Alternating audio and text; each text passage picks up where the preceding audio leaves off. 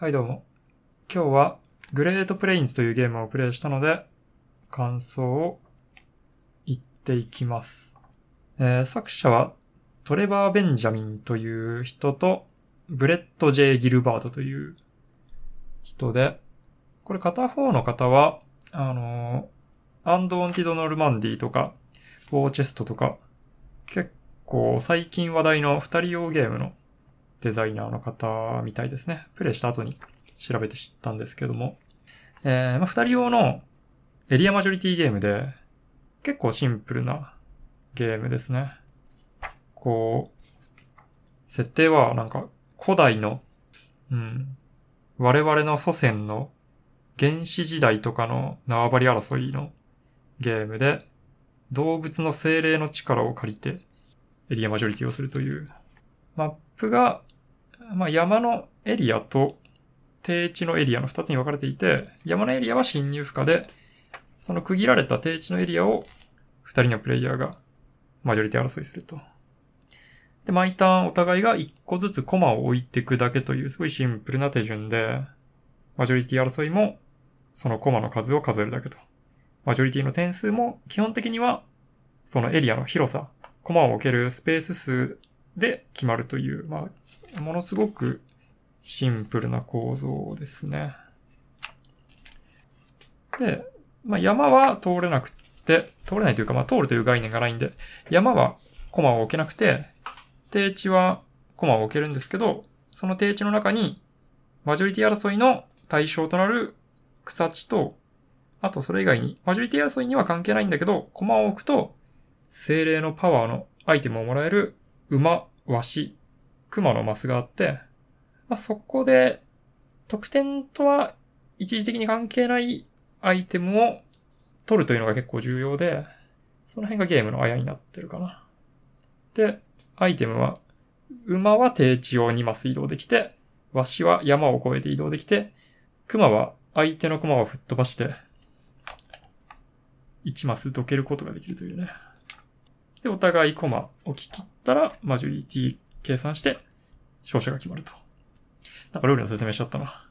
まあね、あの、すごいシンプルで、わかりやすいゲームでよかったね。しょうちゃんどうだった？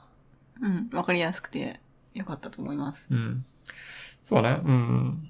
まあ、ただ、この、馬、ワシ、熊の能力がちょっとややこしいよね。まあ、そうだね。まあ、まあ、わからない方じゃないけど。うん、わからないことじゃないんだけど、でも、なんだろう、ちょっと細かい規則があって、まあ、馬は低地を2マス先まで進めるというか、低地の2マス先に自分の駒を置けるっていう効果を持ってるんだけど、馬は途中で曲がれるんだよね、その2マスのうん。考えるときに。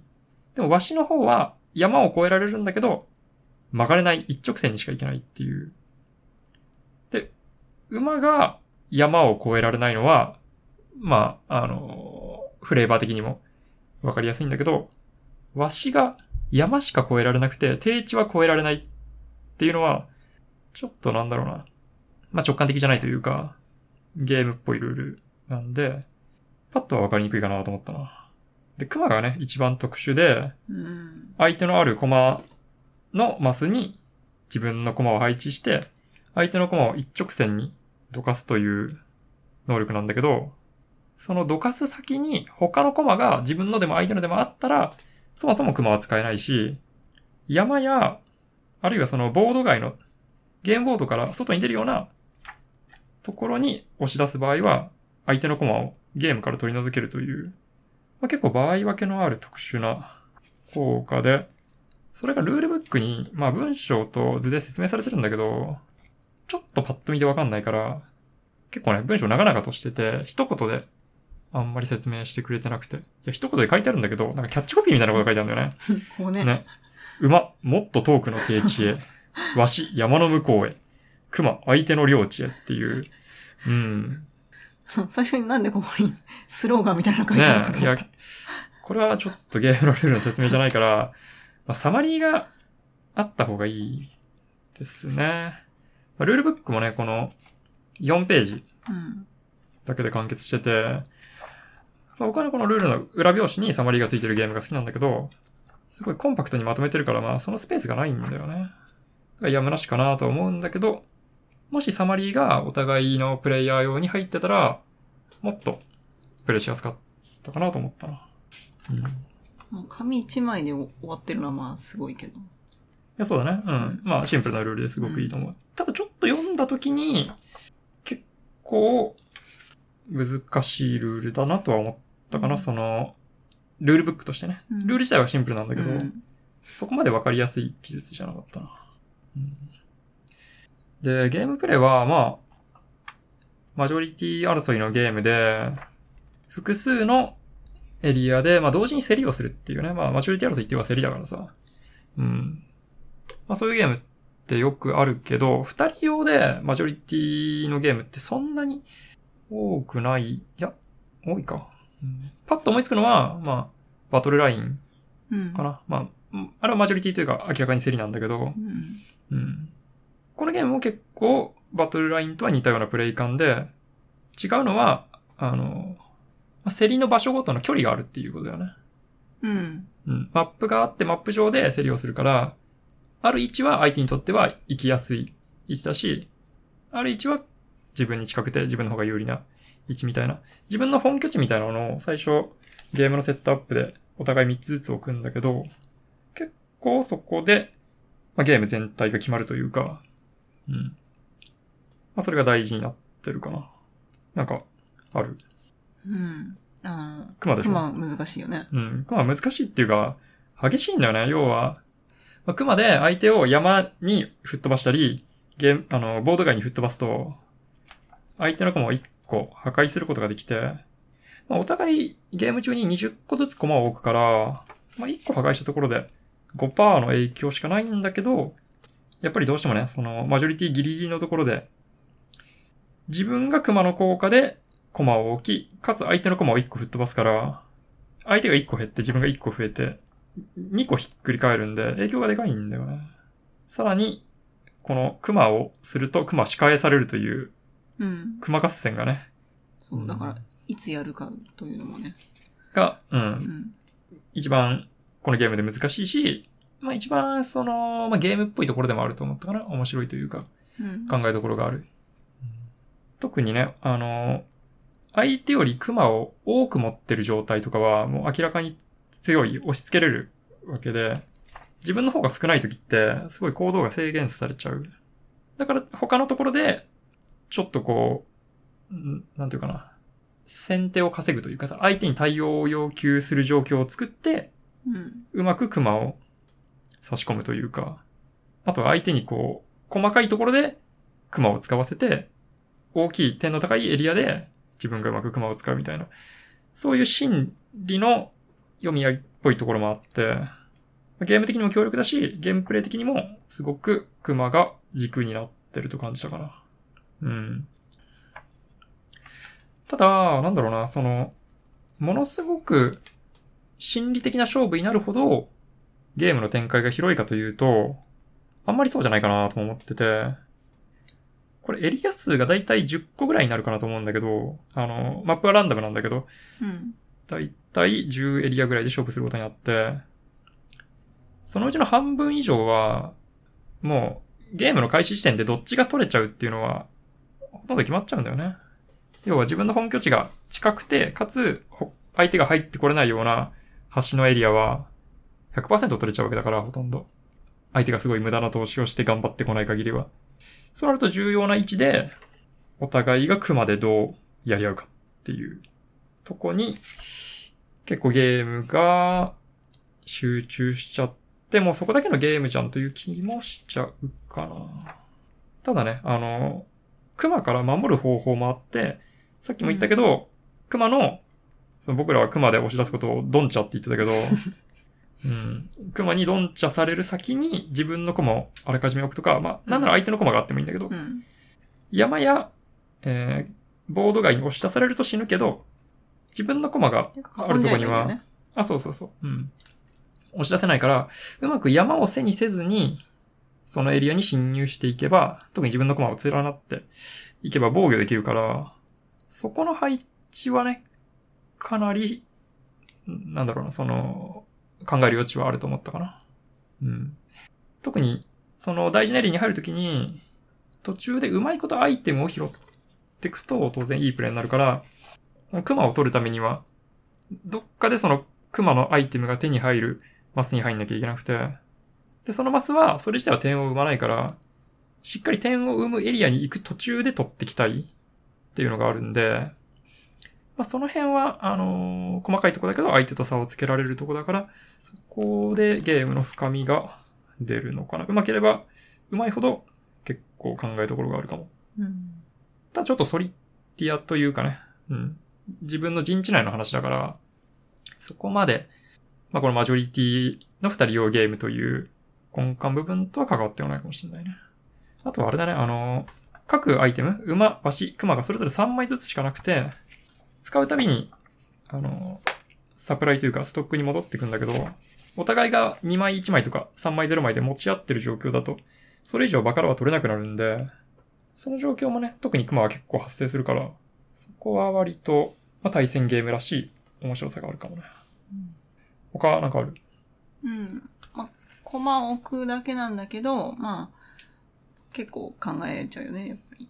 ああ、兆候うん。するよね。あとは、あれでもね、あの、うんその、置くだけだけど、その、移動したりとか置き直したりとかはないから、もう置いたら取り返しがつかないから、ああ、それはなんかむしろ楽な気もするけどね。まあ難しいって言えば難しいかな。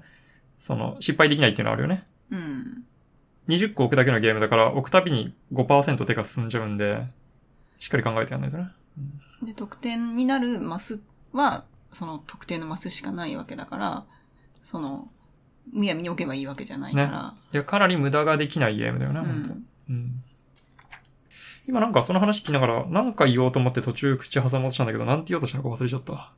何について？なんだろう動物について？わかんない。最初なんて、まあいいか。これ動物というか、自分のコマが、キツネとヘビこれ、なんだろうね。キツネとヘビでしょ。可愛いよね。で、僕はそのキツネとヘビの争いだと思ってたんだけど、しおちゃんがストーリーを読んだところ、人間がこのキツネとヘビの力を借りて戦ってるってこと？え、なんかその、そうなのかな？精霊獣を崇めてるんじゃないの？精霊獣ってこっちじゃないの？このそっちなの？馬、ワシ、クマじゃないの？でも部族って言ってるよ。自分たちは。そうだね。でも、イニシエの祖先の戦いの追体験って書いてあるから、このゲームが。キツネとヘビが僕らの祖先なわけはないから、まあ、そうかもしんないけど。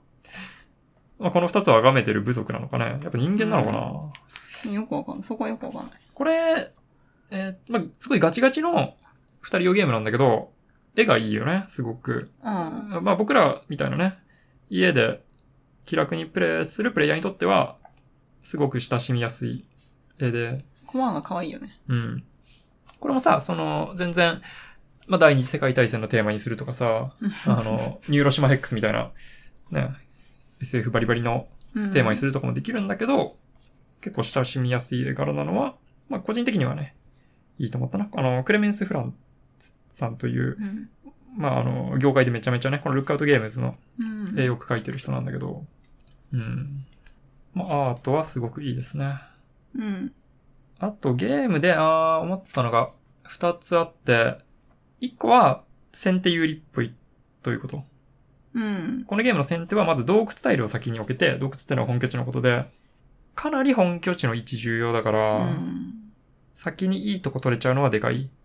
しかも、この本拠地を先に置いていいとこ取れる側が、マジョリティ勝負の時には、あの、そう、ゲームが、えー前半戦後半戦で分かれてて、前半戦で本拠地を置いて、まあこれ一瞬で終わるんだけど、後半戦でその20個の駒をマジョリティのために置いていくっていうゲームで、後半戦では、後手側に変わるんだよね。ルール上。最後は、最後に置いた方がいいもんね。そうそうそう。マジョリティ勝負ってね、まあ、基本、最後に置く側が強いから、調整できるんで。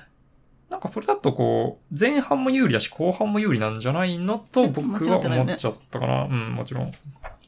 で、もう一個は、やっぱ、一つのエリアの価値が高くなりすぎると、そこだけでゲーム決まりがちかな。そうそう。だからランダムって言うけど、ちょっとね。あ、そうそう、僕らはね、あの、2回目やった時は、だいたいエリアの点が4点か5点ぐらいに収まるようにしてやって、まあその方がいいかなと思ったんだけど、要は8点のエリアとか、10点のエリアとか、まあ仮に10点のエリアを考えた時に、それは10マスのエリアだったとしたら、そこをコマ1個で取れるわけだよね。